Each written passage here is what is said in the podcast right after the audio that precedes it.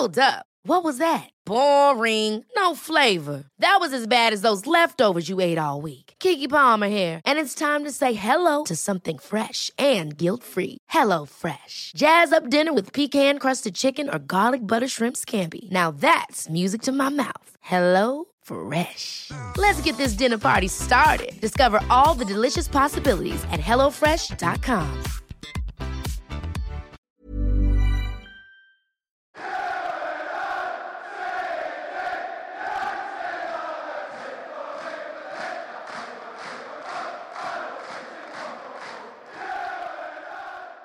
dari lu siapa? Emang yang akhirnya menurut lu cocok untuk kemudian selain dari upgrade dari mereka berdua yang emang akhirnya benar-benar pemain baru siapa Vin? belum nemu nama ya gitu. Karena yang emang ada di media ini kan ya tadi Wilfried Didi, Declan Rice dan juga siapa ya? Gue gue nggak dapat nama-nama lagi sebenarnya. Itu karena cuma dua nama itu aja yang sering ada di media gitu kan. Cuma Oke, kalau usah nyebut media lah. Kalau lu dari lu sendiri sudut pandang lu. Frankie De Jong Frankie De Jong cuma kan nggak mungkin gitu. Kalau iya misalnya iya iya.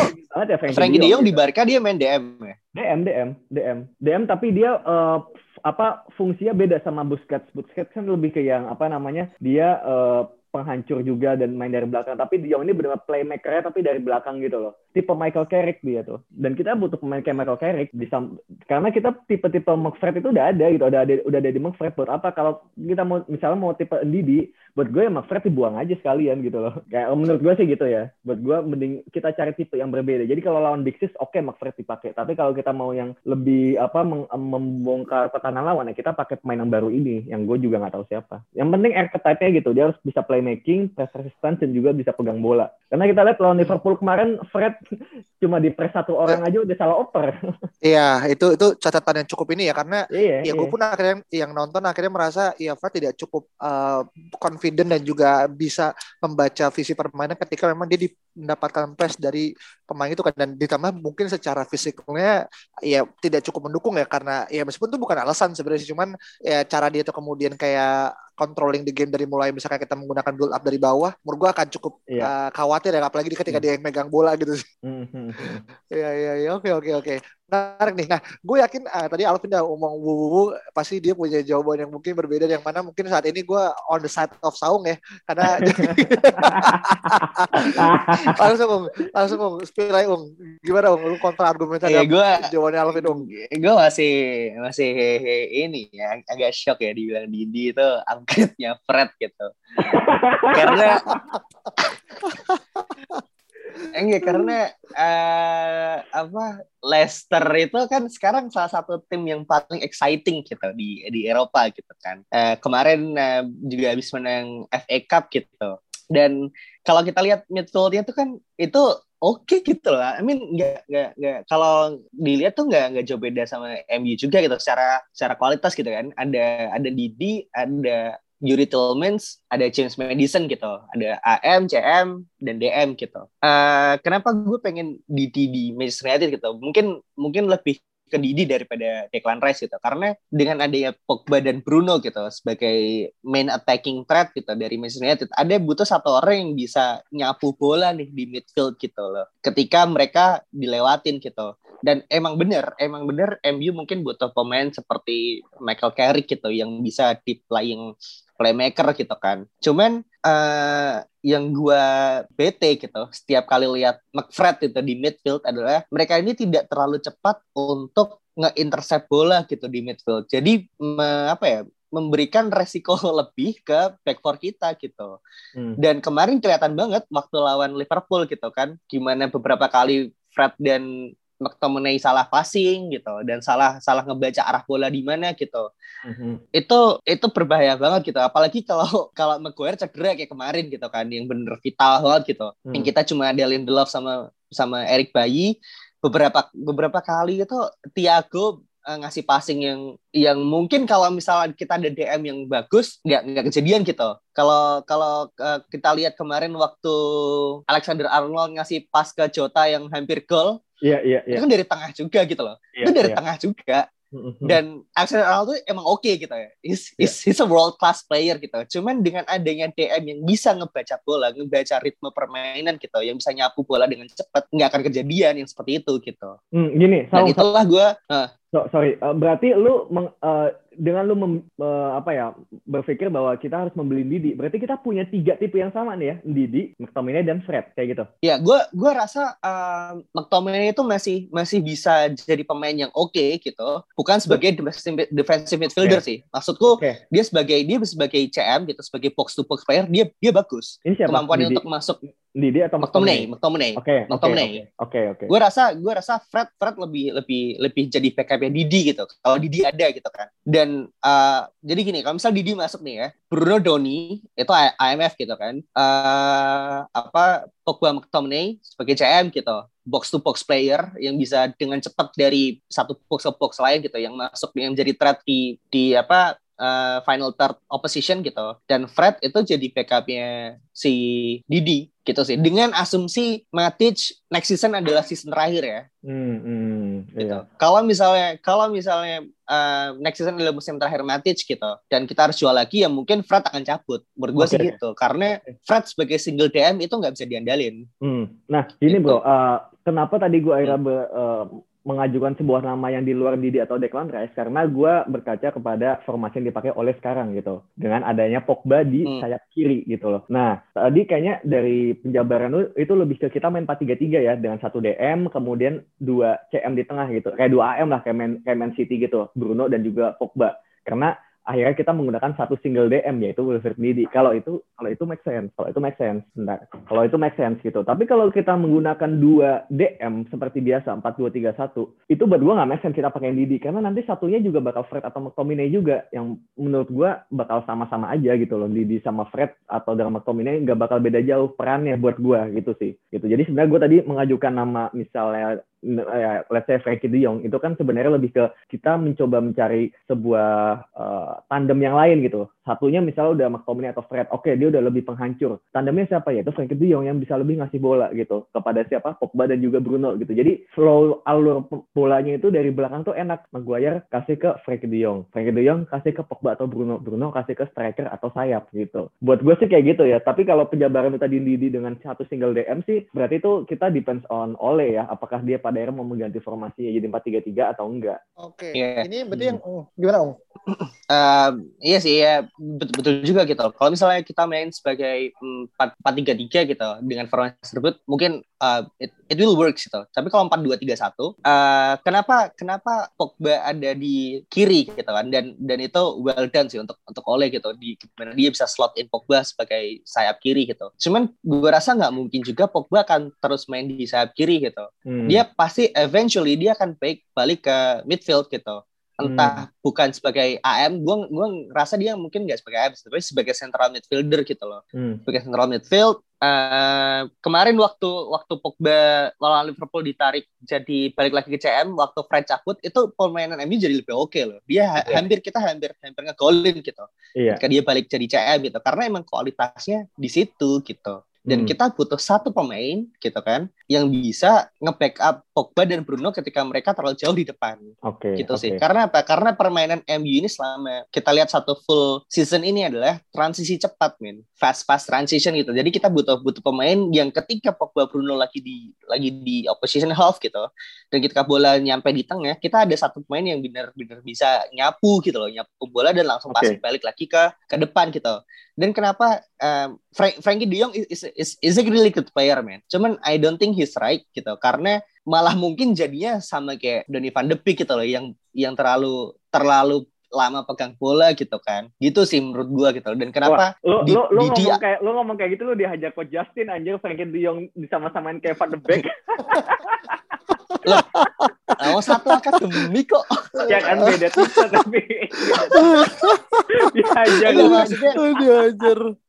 Eh, itu starting elevennya Justin tuh loh. Eh, maksudnya you, you, you get you get my point lah. You get my point kenapa yeah, yeah, yeah. kenapa kenapa gue gue lebih pilih Didi atau Res yeah, gitu yeah, di yeah. di midfield gitu karena karena kita punya dua pemain gitu di midfield yang beneran bagus dan kita butuh komplement mereka gitu mm, karena kita kita kita nggak bisa nggak bisa selamanya naruh Pogba di kiri gitu kan okay demi hmm. memasukkan McTominay sama Fred di tengah itu hmm, sih jadi, menurut gue. Jadi oke okay, oke, okay. gue gue sebenarnya ya, jadi paham maksudnya Sawang gitu. Jadi sebenarnya oleh ini mainin Pogba di kiri karena dia nggak percaya Pogba di CM kan gitu kan, nggak percaya percaya sama double pivotnya gitu. I mean uh, seandainya seandainya kita punya DM yang benar-benar kalau bahasanya dia siap puritan ya, puritan DM gitu. Literally DM sekelas Golo Conte lah misalnya, ya kan? Itu kita hmm. bakal berani memasang Pogba di CM gitu. Karena ya kita replicate apa yang terjadi di Prancis aja gitu. Pogba bagus kok main di CM ya kan. Dia nggak main di kiri, nggak main di AM, dia main di double pivot yeah. sama Conte. Tapi dia bisa hebat. Kenapa? Karena Golo Conte gitu. Dia bisa Karena Golo Conte, betul.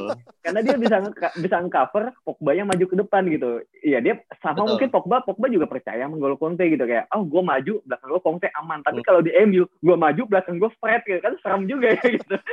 Iya. Jadi ya, sekarang eh. ya, kita lihat kita lihat berapa kali Pogba error waktu defend bro.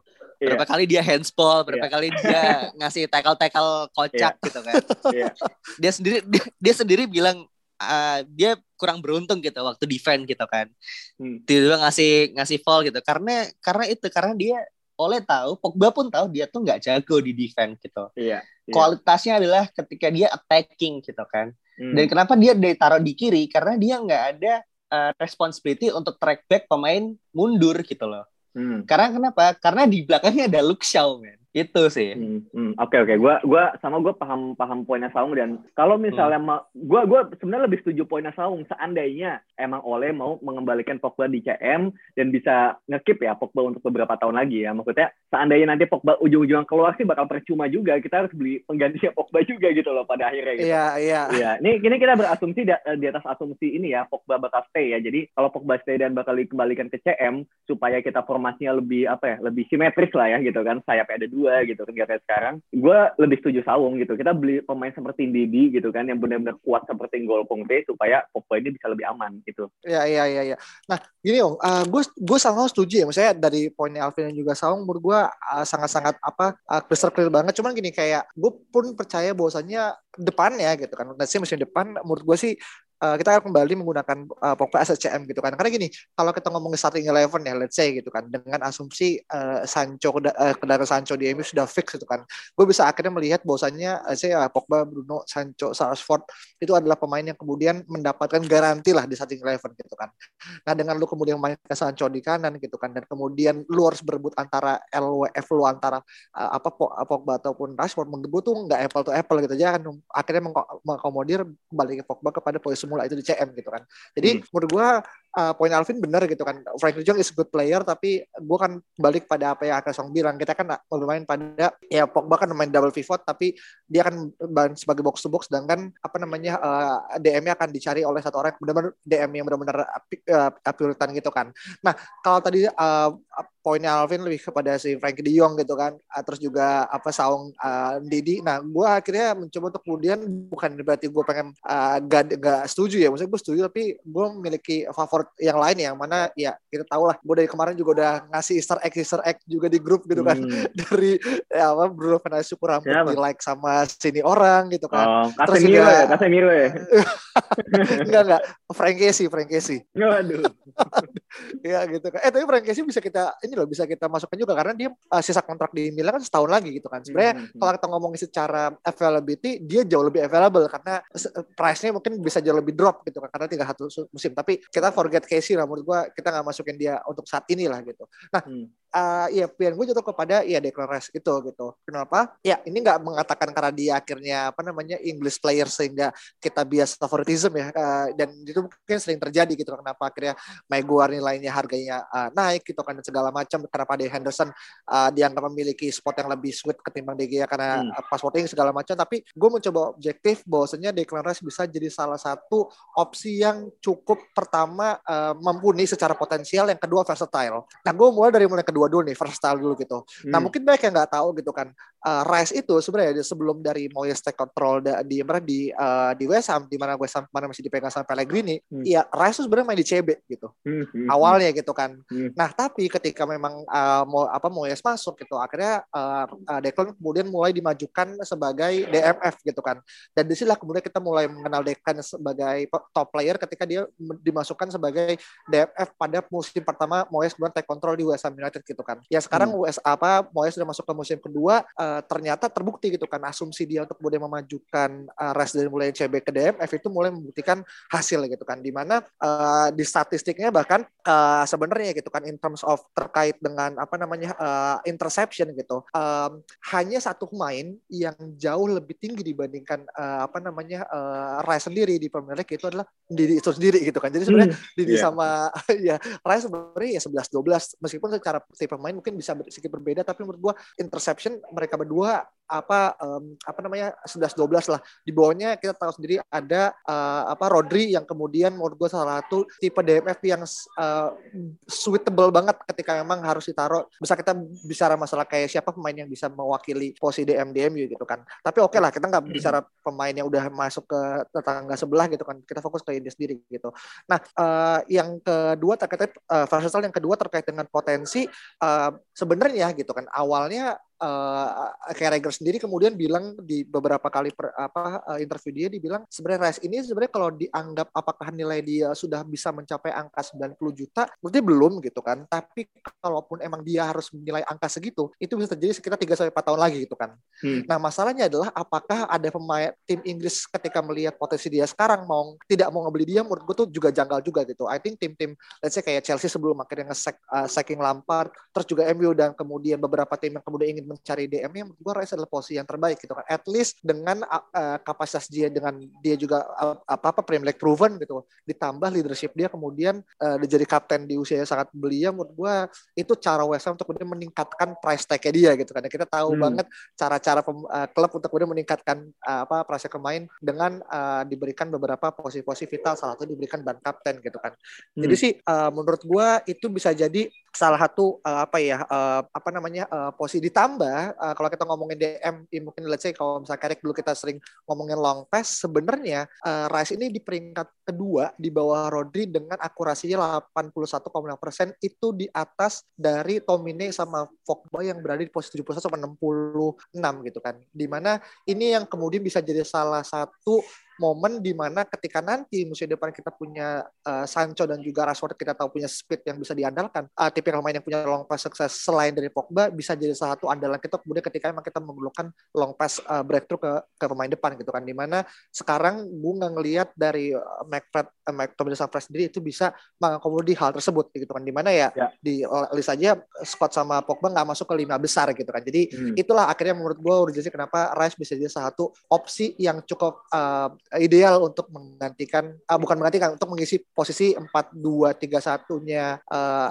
MU di musim depan dengan asumsinya Rice uh, mendampingi Pogba di double pivot dan Bruno sebagai alone IMF di hadapan uh, tiga strike uh, tiga penyerang utama lainnya kayak gitu sih Fit dan hmm, juga Saung. Hmm, hmm. Oke oke oke ya make sense kok maksudnya dari segi tadi ya, betul, terutama betul. ininya ya apa uh, versatility-nya ya. Cuma mungkin kalau dari segi availability-nya Didi lebih make sense kenapa? Karena uh, Leicester baru aja dapat gue lupa namanya tapi Somare lah. Namanya Somare dari Somare uh, Somare. Iya, dari Lille kan. Dari, dari Lille. Uh, iya. baru baru baru beli gitu. Dan itu kan kayaknya ya kayak itu adalah tipe yang sama seperti Didi gitu. Gue nggak tahu maksudnya apa beli pemain yang tipe yang sama. Karena sebenarnya Leicester juga masih punya pemain yang tipe yang mirip lagi yaitu Nampalis Mendy namanya. Gitu. Jadi oh bukan Capuri ya? Ada ya itu beda pemain lagi. Ada lagi. Ada lagi Nampalis Mendy namanya. Dulu itu dipresikan buat nggantiin Golo Conte gitu tapi dia gagal. Jadi sebenarnya udah banyak lah tipe-tipe DM yang serupa gitu di di mana di Leicester gitu. Dan gue harap sih dengan beli Somare itu ya Didi bisa dilepas dan semoga ke MU gitu. Kalaupun pada akhirnya MU bakal beli Didi. Oh iya iya iya, iya. oke oke oke. Tapi yeah, yeah. Hmm, gimana dong ya maksudnya uh, setuju sih gue sama sama Dias gitu kalau nggak salah juga selama satu musim ini Declan Rice juga main double pivot juga kok sama Thomas Suchek. Iya, yeah, iya. Yeah. Dan dan dan oke okay gitu. Performanya oke okay gitu. Dan mungkin salah satu salah satu hambatan Manchester United mendapatkan dua pemain itu Declan Rice dan Didi adalah apakah kedua tim tersebut Leicester dan West Ham bisa masuk Champions League atau enggak sih? Menurut gue sih itu. Karena ketika mereka masuk Champions League, gue yakin mereka pasti ingin ingin main untuk tim mereka gitu di Champions League gitu kan. Menurut gue sih itu gitu. Kalau masalah duit mungkin kita punya duit kok pasti punya duit sih MU ini yeah. gitu. Karena kita juga kita juga udah udah udah merubah skema transfer kita kan ketika oleh masuk gitu yang enggak splashing money everywhere gitu emang oleh pengennya kayak kita beli dua tiga pemain tapi world class gitu oke okay, gitu hmm. jadi ketika mereka slot in ke tim itu seamless gitu jadi enak gitu loh mereka uh, apa ada adaptasi dengan timnya gitu hmm, nggak kayak Chelsea gitu ya? sih iya tapi mereka Champions League final bro Iya belum. itu yang membedakan kita sama mereka sebenarnya. iya iya iya kalau mereka Iya, iya, ngeluarin duit oke, banyak oke. tapi emang pemainnya bagus semua gitu Iya iya iya. Oke oke oke. menarik. Nah, I think untuk uh, CM ya, uh, buat gue pribadi se- sebagai wrap up sebelum kita pindah ke posisi berikutnya adalah, um, gue sih pribadi happy ya mau kita ngebeli, apalagi beli Rice, beli Didi atau beli De Jong gitu kan. Gue pribadi nggak nggak ada yang kemudian against dari um, pihak masing-masing sama kayak CB karena menurut gue ya ini salah satu poin kelemahan MU yang siapa pun pemain yang menurut gue cocok dengan uh, oleh ke depan ya gue sih akan sangat welcoming dia ya untuk kemudian dapat uh, starting eleven gitu. Karena kita bukan sedang mengejar squad depth tapi kita mengejar uh, apa starting eleven player yang mana menurut gua ketiga orang tadi seperti kita sebut gitu kan bisa menjadi salah satu kunci jawaban untuk ke depannya kita bisa mendapatkan title apa ya uh, title sign lah. Kita nggak ngomong kita bakal juara tapi paling nggak kita bisa bersaing sehingga gapnya tidak terlalu jauh seperti sekarang gitu loh. Iya iya. Betul betul. Setuju. Iya, iya, iya, oke, oke. Nah, kita masuk ke posisi yang sebenarnya eh, terakhir gitu kan. Dan sebenarnya gue malas bahas ini karena ya opsinya sih udah semakin jelas ya dari mulai CB kita masih meraba-raba tiap orang kemudian punya pandang beda. DM kita mudah-mudahan tapi satu dua hal punya hal yang sama. Nah di RM kayaknya sih we have no doubt ya kita mungkin bisa mempersingkat ini karena gue yakin kita pun pertama ya udah punya interest sama pemain ini dari mulai musim lalu ya. Meskipun kita dikecewakan sama ekspektasi tapi menurut gue sih uh, the moment will come apa namanya uh, this transfer uh, summer sih kayak gitu sih. Nah lu deh, gue ngomong gini, gue tahu kita akan mengejar ke siapa, tapi is there any players di lain, di selain dari orang yang kita akan sebut ini yang menurut lu cocok untuk kemudian menjadi backup plan ketika lagi-lagi kalau MU itu gagal mendatangkan pemain ini ada nggak dari Bio? ada Usman Dembele aduh Aduh, aduh aduh, aduh. Ini tipikal berpikir jauh tapi tidak sejauh yang dipikirkan berarti ini, Alvin nih. Ya, Gue aduh, so aduh gimana ya Usman Dembele Aduh. kalau kakinya bukan kaca oke sih men. kayak Greenwood ya kayak kanan kiri bisa deh Iya, tapi apabila ya apabila kita tidak mendapatkan Jadon Sancho nih, ya kan Hmm. di Hmm. bursa transfer musim ini, mungkin Pedro Neto sih bro Waduh, dari Wolves sih. Pedro Neto. Dia- Ya Premier League proven masih muda 20 atau 21 gitu gue lupa dan oke gitu. Dan ini Bagus lah maksudnya dalam arti dalam arti bukan bukan memang bukan big name signing gitu. Cuman dia bisa ja- bisa jadi squad player gitu dan bisa uh, switch off sama Mason Greenwood gitu. Hmm. kalau kalau mau Pedro itu terus jadi squad player apa bedanya sama Daniel James bro Aduh. Aduh. Aduh, aduh, aduh. Daniel James itu aduh gimana ya men itu gimana coba coba dosanya ada di Ryan Giggs sih bro menurut gue. Ryan, Aduh, aduh. Aduh. Ryan Giggs ya yang yang rekomen kan Ryan Giggs itu. Iya, iya. Aduh. Gimana ya? gue mau Gua- tanya gue mau tanya deh kalian nggak tertarik sama ini Rafinya nya Leeds United Oh Rafinya sih, Rafinya Iya, oke. Rafinya, Rafinya oke. Rafinya Leeds oke. Iya iya. Pertama dia dia satu satu komplotan sama Bruno Fernandes kan. iya Iya, dari sport Pedro, Iya. Pe- Pedro Neto juga satu komplotan kan, apa namanya Portugese Iya. Connection kan? iya, Betul, betul. Betul. Iya, Eh, iya. pokoknya Oke, yang, lanjut, yang lanjut. Gimana, Om? Gimana, Om? pokoknya sarannya si Bruno siapa kita percaya aja lah.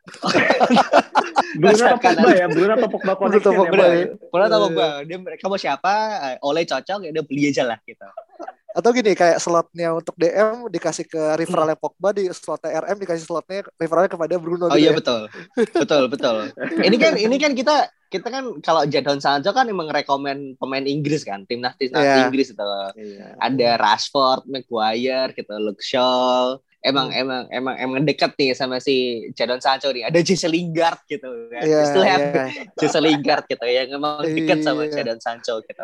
Tapi kalau misalnya apabila kita miss out gitu, yang which is will be very terrible gitu, ya mungkin bakal out ke Rafinha atau eh, siapa namanya tadi eh, Pedro Neto. Pedro Neto. Gitu. Hmm. Mhm. Iya, iya. Iya, sih. iya, iya, iya. Oke, dari lu Vin, kenapa lu akhirnya memilih untuk Pedro Neto gitu. Oh, sorry, memilih Rafinha gitu. Ya, Serius. Neto, Neto, Neto. Eh, kok Neto lagi anjing Rafinha, Rafinha. Kenapa, Vin? buat gue tuh dia mirip banget sama Di Maria ya. Maksudnya gue gue nggak lagi mencoba ini ya apa flashback dengan Di Maria yang kemarin ya, enggak. Tapi dalam arti permainannya gitu. Dia uh, flare-nya bagus, kemudian dia kaki kiri juga, dia nusuk dari kanan dan dia pure winger gitu. Sedangkan kita tuh nggak punya pure winger selain Daniel James ya. Yang kita tahu kan kayak Anthony Martial, kemudian Mason Greenwood dan juga Marcus Rashford itu kan bukan winger, tapi dia inside strike, eh, inside apa namanya wing uh, striker emang jadi winger, iya inside forward Oh, oke. benar. Jadi tendensinya tuh bukan crossing tapi shooting gitu loh. Dia kan inside Hmm. untuk shooting gitu. Jadi beda gitu. Nah sedangkan yang kita cari dari Jadon Sancho ini kan benar-benar archetype yang kalau misalnya kita buka traits-nya itu adalah dia Hmm. pure winger dan juga bisa wide playing. Dia nyaman untuk bermain di sayap yang enggak apa ya Hmm. nggak perlu masuk ke dalam dan dari saat itu dia bisa menarik pemain supaya ke situ dan dia bisa opsi pasnya ke dalam atau dia bisa crossing gitu dan Hmm. juga sebetulnya gue juga ingin pemain yang bisa di kanan fasih di kanan dan juga di kiri dan San- Sancho itu ada di situ sebenarnya tapi Iya. untuk Rafinha sepertinya mungkin emang dia cuma fasih di kanan gitu menurut gue Rafinha ini Hmm. cuma apa ya eh, level duanya Sancho lah maksudnya kayak pilihan keduanya ya. Yang mana Hmm. dia leg proven juga dan juga koneksi dengan Bruno juga bagus kayak gitu sih. Dari segi permainan mirip Hmm. banget di Maria. Dia juga pengambil ini kok eh, apa eh, apa Free corner. Ya, ya free Oh, corner juga corner take, eh, taker juga mirip Bruno. Jadi buat gue untuk segi crossing dan umpan assist buat gue kalau misalnya dapat Rafinha itu bakal provide assist banyak juga terutama ke Cavani. Oke oke oke. Nah ini kan menarik ya kayak lu bilang sebenarnya kita nggak punya sosok uh, true winger ya gitu kan yang iya iya. yang yang nyaman gitu kan bermain di uh, sisi apa namanya uh, layer Kanan samping eh, layer kanan terutama gitu kan. Nah sedangkan ini kayak um, Sancho kan kita tahu dia kan tipikal kaki kanan ya kaki kanan taruh di kanan gitu kan. Dan uh, gua gua selalu merasa kayak dan ke- dari kemarin gue nonton pertandingan Dortmund di final pas lawan uh, Leipzig itu kan gue lihat kayak dia kan sebenarnya ditaruh dia sempat sempat main di kiri juga dan menurut gue uh, yang gue takut dari uh, Sancho sebenarnya kayak uh, di kanan dia bagus tapi gue merasa merasa dia tuh lebih cocok untuk di kiri karena dia tipikalnya yang nusuk juga in the end of the day gitu kan. Yang mana ketika di kanan ya yang lu bisa harapin dari dia mungkin lebih kepada lebih 60% ke atas dari assist gitu kan. Nah apakah lu nih dari Saung nih lu masih merasa kita butuh pemain kaki kiri yang nyaman untuk bermain di sayap kanan atau sebenarnya pemain kayak Sancho yang tipikal kaki kanan pun sebenarnya nggak masalah selama dia bisa kemudian providing uh, the needs terkait dengan assist sendiri. Oh, nggak masalah sih menurut gua gitu. Karena eh baik lagi ini ini Sancho ya gitu. Ini salah satu pemain hmm, RM yang benar-benar jago gitu. 15 gol 15 assist. Kalau nggak salah tiga musim terakhir gitu. Hmm, hmm. dan dia mau main di kiri kanan tengah bisa gitu itu salah satu kelebihannya Sancho kan. Iya, dia iya. bisa dia bisa dia bisa kasih umpan itu dari mana aja gitu. Dia bisa create chances dari mana aja gitu. Bahkan Erling Haaland tanpa Sancho kemarin pun juga dia struggling gitu loh. Karena emang quality Sancho itu emang emang emang above others gitu di di Dortmund gitu. Dan kenapa kita emang beneran ngejar Sancho? Karena pertama dia adalah sayap kanan yang bener-bener beneran sayap kanan gitu. Nggak mau nggak I think emang emang preferensi kaki emang oke ya. Memang memang memang penting gitu. Tapi karena kreativitasnya itu melebihi dari preferensi kakinya gitu entah Hmm. mau dia mau di kiri atau kaki kanan gitu dia masih masih menjadi valuable player gitu benar dan dia bisa main di mana aja gitu. benar benar Hmm. benar benar benar. Dan juga ini eh, dia total musim ini udah golin 16 16 gol. 16 hmm. Hmm, 16 gol dan 20 assist. Ini kan Uh, gila itu hmm. crazy Meskipun number orang- itu kan Hmm, crazy number meskipun Hmm. banyak orang merasa pas awal-awal musim dia agak kesulitan ya karena mungkin Betul. uh, sekarang tapi Indian ya, ya Sancho will be Sancho gitu kan kayak form is temporary but class is permanent dan dia menunjukkan sekali lagi gitu kan.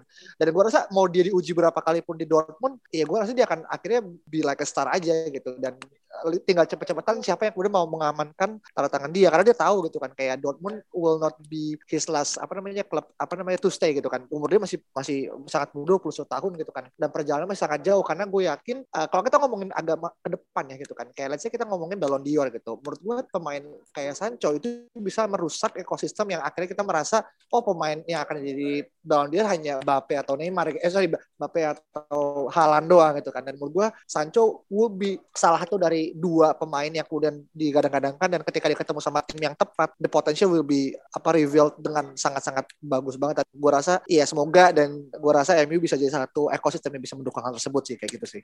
Hmm, True, benar true, true. benar benar. Hmm. Eh, apa ya kalau gue tuh kadang-kadang suka sedih gitu ngeliat MU kalau misalnya pakai pemain di kanan gitu. Kita lihat transfer juga ya nggak nggak begitu bagus gitu. Yang mana mungkin kita sangat berharap ya Rashford itu bisa main di kanan. Sama seperti dulu pas kita beli Alexis Sanchez kan. Gue harap tuh dia main di kanan karena Martial lagi bagus. Tapi entah kenapa Mourinho pasang Alexis di kiri gitu. Yang mana Martial jadi akhirnya menurun performanya. Dan di kanan gue nggak tahu itu siapa yang dipasang mata atau siapa lah gitu. Tapi Mkhitaryan kayaknya. Eh enggak, Mkhitaryan udah ke Arsenal. Jadi Alexis tuh tetap di kiri gitu. Nah itulah pertanyaan gue kenapa MU gak pernah punya sayap kanan yang bagus gitu, ya kan? Musim lalu kita beli Daniel James, tapi ternyata ya udah gitu-gitu aja mentok dia dan ternyata memang dia lebih nyaman di kiri gitu. Kalau kita lihat kan dia di kanan emang agak limited gitu, meskipun bisa. Dan makanya gue gue menginginkan tadi yang dibilang sama Sawung juga yang pure sayap kanan dan uh, Sancho ini kan memang posisi aslinya memang di kanan gitu. Jadi buat gue benar tadi preferensi kaki sebenarnya nggak begitu masalah asal memang itu posisinya dia gitu loh. Bukan seperti Daniel James yang emang bisa di kanan tapi sebenarnya dia itu lebih nyaman di kiri gitu. Itu sebenarnya kayak buang-buang duit doang gitu sih. Ya, dan kelebihannya San Sancho dibandingkan James adalah secara technical skill ya kalau kita ngomongin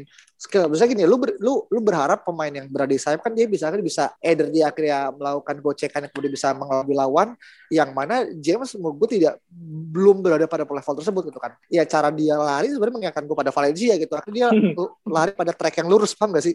iya kan dia akhirnya kayak kereta, mencoba kayak ketika gitu ya. lawan orang adalah iya kayak kereta gitu kan. Dia akhirnya mencoba untuk kemudian ngajak sprint yang mana tidak selamanya ketika lu berada one on one tuh lu bisa mengalahkan defeat the opponents by doing sprints gitu loh. Ya Iya. mungkin satu sih iya, tapi kan nggak semuanya kayak gitu terus ya. Dan menurut gue. Sancho bisa addressing the problem gitu kan dengan cara dia Benar. skillnya bahkan berapa match yang ini yang di match beberapa match terakhir dia dia ngelakuin semacam kayak deflection gitu terus tiba-tiba pemain lawannya akhirnya jatuh itu nggak sih lo? Yang di beberapa minggu terakhir kayak ah, kayak Faji sempat share deh kayak yang dia ngap cuma gocek terus tiba pemain Iya. jatuh jadi Iya, maksudnya iya, itu iya. cuma salah satu contoh di mana ya skillnya dia pun eh, bukan kaleng-kaleng juga ketika emang kita Hmm. taruh taruh di kanan atau kiri ya preferensi footnya juga kaki kanan gitu kan jadi Iya. menurut gue sih ya ultimate answer sih mungkin kita deal agree di Sancho ya, terlepas ada opsi kedua ketiga di Iya. Rafinha dan juga Pedro Neto tapi menurut gue kayak even ya kalau misalnya kita akhirnya sign Sancho euforia nggak akan sesenang ini karena mungkin tahu dia akan dia akan coming gitu by the way gitu loh misalnya Hmm. yang harusnya dari musim lalu gitu kan tapi tertunda karena kebodohan dari manajemen segala macam Iya, iya. iya kan? Ya menurut gue nih dia pemain yang inevitable to come. Jadi ya let's see lah uh, Iya, ini. iya. dan menurut lu gini mungkin gini pertanyaan mungkin tepat lah. Apakah menurut kalian dia akan menggunakan jersey nomor 7 eh, atau emang dia akan kemudian eh, dikomunikasikan untuk udah lu nanti dulu setuju masih di Cavani dan lu akan mendapatkan jersey nomor lain musim depan. Kalau bisa dia datang ke MU Vin.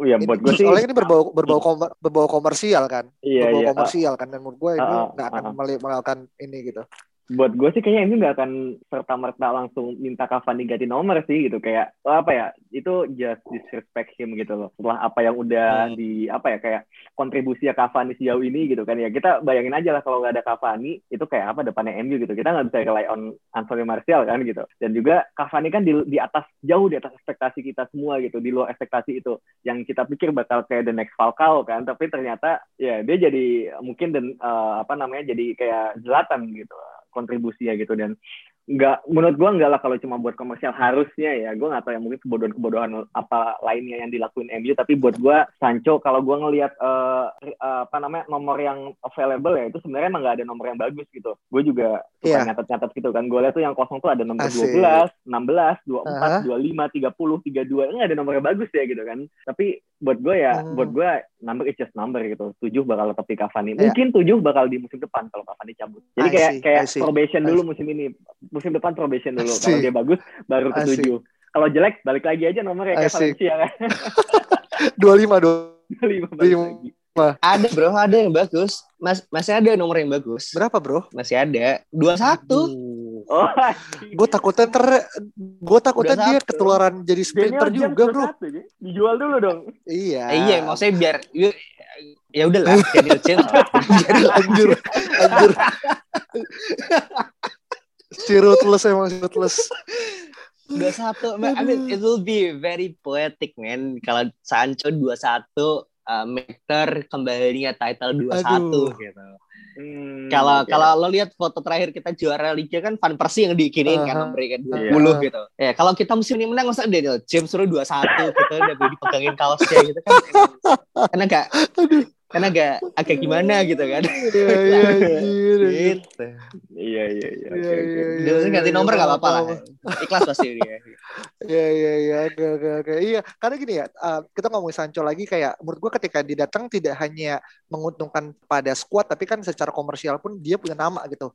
Maksudnya gini dengan dia kemudian berkol dia pun akhirnya menjadi brand ambassador dari Pepsi gitu kan dari Puma juga kemarin ah, ini juga gitu kan. Jadi menurut gua ya it's, it's a good it's a good deal lah ketika sama lah ketika kita mendatangkan uh, Pogba ya mungkin kita menghasilkan uh, mengeluarkan uang cukup baik tapi ya pembelian dia pun akhirnya ber, ber- apa ya berkorelasi baik juga dengan keuangan MU dengan adanya apa ya merchandise terus juga terkait dengan uh, branding juga di sosial media menurut gua itu uh, kalibrasi poin-poin yang mungkin kita as a tim membutuhkan pemain tapi klub membutuhkan nama dan nama itu bisa di-provide oleh Sancho sendiri sebagai mega bintang gitu loh. Betul betul. Ya kan? Setuju. sebagai icon lah basically. Hmm, Hmm, kayak gitu.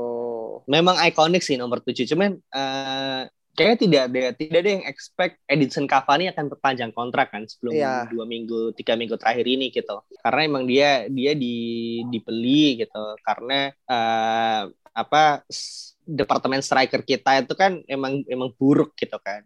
Dan dia gue gue gue waktu waktu MU uh, ngerekrut Cavani gue gue ngerti tuh waktu itu Edison Cavani itu adalah seratus ribu kali lebih bagus daripada Odian Igalo gitu kan Hmm. tapi ada ada ada, ada temen gue waktu itu juga masih meragukan si Edison Cavani ini gitu karena dia Siapa takut tuh? seperti Radamel Falcao siapa tuh Siapa siapa tuh? tuh ada lah temen gue siapa tuh namanya namanya Kemal Oh iya iya. ini ini ini ini, Iya. ini kayak Pahlevi kan ya Oh. ya, betul namanya Kemal Oke. Ya gitulah dan emang ternyata eh, Cavani memang terbukti bagus gitu dan dia memang dia kan ternyata eh, apa Oleh kan minta untuk Cavani ini sebagai mentor gitu kan untuk untuk adik-adik gitu untuk adik-adik Hmm. apa Rashford Greenwood Hmm. gitu kan dan emang terbukti bagus gitu Hmm. dan gue yakin emang musim depan adalah musim terakhirnya eh, Cavani gitu dan gue yakin Sancho masih mau nunggu kok untuk satu musim dia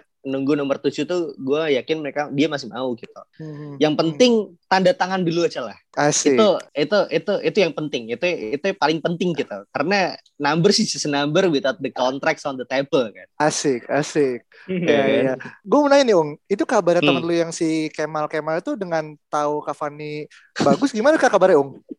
Nggak tahu bro gue juga kontaknya agak agak sulit nih si Kemal ini Apa kabarnya? Apa Bagus kabarnya juga. di dia di Twitter menyanjung-nyanjung Cavani sekarang ya? Oh iya, Oh, iyalah. gitu Lele. Wih, ya. Cavani gila keren banget, men. Oh, gitu. Nggak tahu. Wah. Ya begitulah ya. sih. Nah, begitu Iya lah kardus sih. gimana? iya, ya, seperti itu dia Iya. tidak percaya manajer seperti itu, bro. Iya sih, bener sih. Kapan-kapan lah, kapan-kapan si Kemal kita undang juga lah ke sini lah. Betul, Coba boleh, boleh, boleh. Gitu. Boleh, boleh. Mungkin nah, ini ya akhir musim lah ya. Masih Iya. kita undang si Kemal ini ya. Iya, iya, iya. Gimana bro Cavani bro gitu ya? Ya, Gimana, bro? Eh, Mam. Mamam tuh ya kan Falcao ya. Mama makan tuh Falcao ya. Ya kan tuh Falcao, bro. Aduh. Ini nggak percaya sih. Aduh. Tapi tapi tapi um, ngomongin nomor tujuh ya, ngomongin nomor tujuh ya, gue apa ya agak agak takut gitu sebenarnya ngasih ke Jadon Sancho gitu yang umurnya juga masih muda. Semua itu mengingatkan ini gue sebenarnya selalu berangkat dari trauma sih sebenarnya kan kayak uh, kenapa pada akhirnya gue ragu dengan Cavani karena gue trauma dengan Falcao gitu kan. Kenapa gue ragu dengan Jadon Sancho nomor tujuh karena gue trauma dengan Memphis Depay dan juga Angel Angel Di Maria gitu. Dan sama menurut gue yang emang post Ronaldo ya itu cocok buat nomor tujuh udah pemain pemain pemain tua gitu. Sebenarnya Cavani ini kan paling bagus ya. Yang sebenarnya cukup bagus cuma ke Owen. Buat gue Owen gak sejelek itu pakai nomor 7 karena ekspektasi kita tuh udah rendah ke Owen. Ya lu tahu lah pemain usia 30-an something dan dibeli buat backupnya Owen eh, apa Rune dan Berbatov lu mau apa gitu kan dan pada akhirnya buat gue Owen ya just being Owen gitu di umur segitu dia tidak lagi di luar ekspektasi nggak juga di bawah ekspektasi gitu buat gue Owen 7 itu nggak lagi gagal. Tapi setelah itu kayak Valencia gitu. Kan kita pasti langsung mengcompare itu dengan Ronaldo kan. Sama Memphis Depay di Maria. Itulah ketika kita mengcompare compare itu semua ya itu jadi gagal gitu. Jadi makanya ketika ada Jadon Sancho, Sancho 7 gue yakin pasti nanti banyak yang bakal banding-banding sama Ronaldo. Dan itu potensialnya bakal gagal juga. Sangat mungkin ya sangat mungkin ya. Menurut, menurut gue sih Owen bagus karena karena ngegolin lawan City last minute City. aja sih. men. ya enggak juga. Dia dia lumayan loh. Golnya tuh ada hampir 10-an gitu di di Liga Champions juga sempat hat trick dia lawan Wolfsburg. Jadi menurut gue Hmm. sebenarnya Iya, Owen iya, apalagi iya, iya. di final Liga Champions tuh Owen masuk bench over Berbatov ya. Berbatov sempat ngambek waktu Hmm. itu. Gue inget dia sempat ngambek karena nggak dibawa ke bench yang dibawa Owen gitu. Jadi buat gue tuh Owen tuh something else gitu di nomor 7 ini. O- Banyak orang lah yang bilang Owen gagal, Owen gagal gitu. Tapi buat gue nggak segagal itu gitu sebenarnya. Ya, Iya, lo, iya, iya. lo tau gak sih kenapa kenapa MU beli Owen saat itu? Gue sempat baca beberapa waktu lalu. Jadi MU Oh, iya. tuh beli Owen Hmm. karena Ferguson gagal dapat Benzema. Oh, oke oke oke. Larian ya. Larian, men. Larian. Iya, Oke, Benzema. oke. Dan dan kenapa kenapa Sancho bakal sukses di nomor 7 ya? Gue yakin Sancho bakal sukses di nomor 7 karena kayaknya dia bukan tipikal pemain yang uh, peduli dia pakai nomor berapa sih. Menurut gue sih gitu gitu. Beda kayak Memphis Depay yang dia bahkan ngeluarin album baru gitu, album album lagu gitu kan.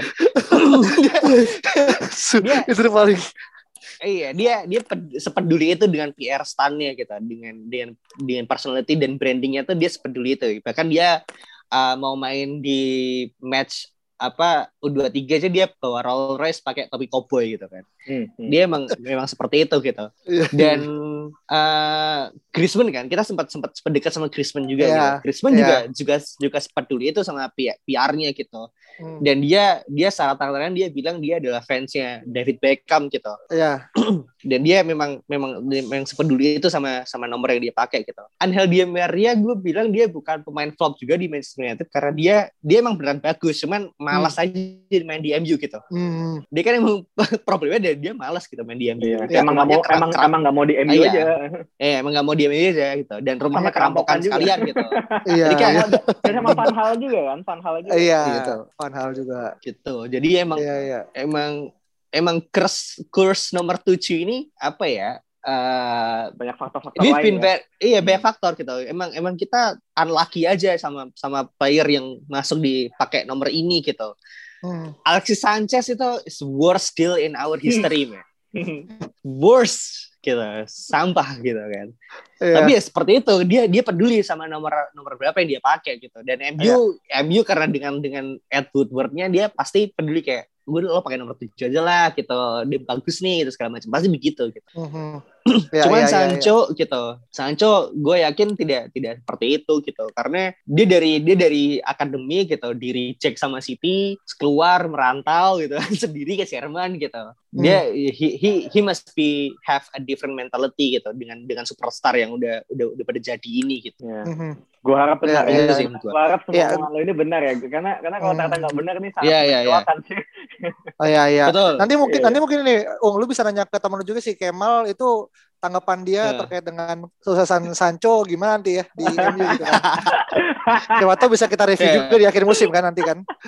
Betul betul betul Iya. Tra- terakhir terakhir si Kemal ini bikin bikin thread soal Dodi van de Beek sih Oke, walaupun walaupun belum belum apa ya, belum terbukti sebaliknya gitu kan masih Ah. Dodi van de Beek masih masih sebaliknya gitu cuman musim depan kayaknya menarik Oke. Menarik Iya, kita kita ini ya sebenarnya bahas threadnya si Kemal ya. betul betul, betul. Oke oke Iya. oke. ya kita kita dorong dorong aja nih si Kemal bikin thread tentang Sancho sama Cavani gitu. Kita lihat ya, musim depan ya. gimana ya. Woi. permintaan Iya. maaf lah permintaan maaf. Iya. Oke Iya iya iya iya iya. Oke oke oke oke. Oke, eh, ini ya seru banget bahas tentang eh, transfer gitu karena ini pun jujur banyak hal yang mungkin kita belum kita bahas secara runtun, kita belum banyak bahas pemain-pemain tapi menurut kita ini satu hal yang kemudian eh, bentuk kepedulian kita juga sebagai fans untuk kemudian kita pun peduli gitu kan bagaimana skuad kita ke depannya bisa jadi salah satu bayang eh, gambaran seberapa kuat sih untuk kita kemudian eh, apa namanya challenging ke title gitu. Kita nggak ngomong jual tapi challenging dulu ya kemudian ini seolah-olah yang itu keluar dari radar kita akhirnya sensing gimana sih rasanya untuk kemudian mendapatkan piala gitu karena harapannya uh, poin tersebut bisa kemudian terrefleksikan dengan kita bisa juara uh, UEFA gitu kan. Meskipun orang bilang it's just UEFA gitu kan. Bahkan Roy Keane bilang uh, it- dia naruh UEFA sebagai pilihan terakhir. Kalau misalnya dipun suruh pilih antara UEFA ataupun FA Cup bahkan Roy Keane secara gamblang bilang gue lebih memilih MU juara FA Cup ketimbang UEFA gitu kan. Tapi apa pun itu bentuknya gitu menurut gue sih ya trofi a trofi gitu kan. Trofi can bring up the mentality dan harapannya it could be start dari 27 Mei besok kayak gitu. Itu Hmm. aja mungkin dari uh, kita bertiga dan sampai jumpa di uh, uh, preview final uh, minggu depan dan sampai ketemu di episode berikut ya dadah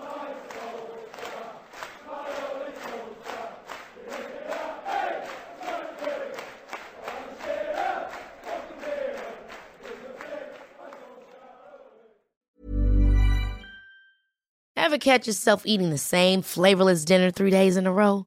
Dreaming of something better? Well, HelloFresh is your guilt-free dream come true, baby. It's me, Kiki Palmer.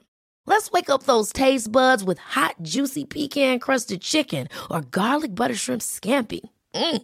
Hello Fresh. Stop dreaming of all the delicious possibilities and dig in at HelloFresh.com. Let's get this dinner party started.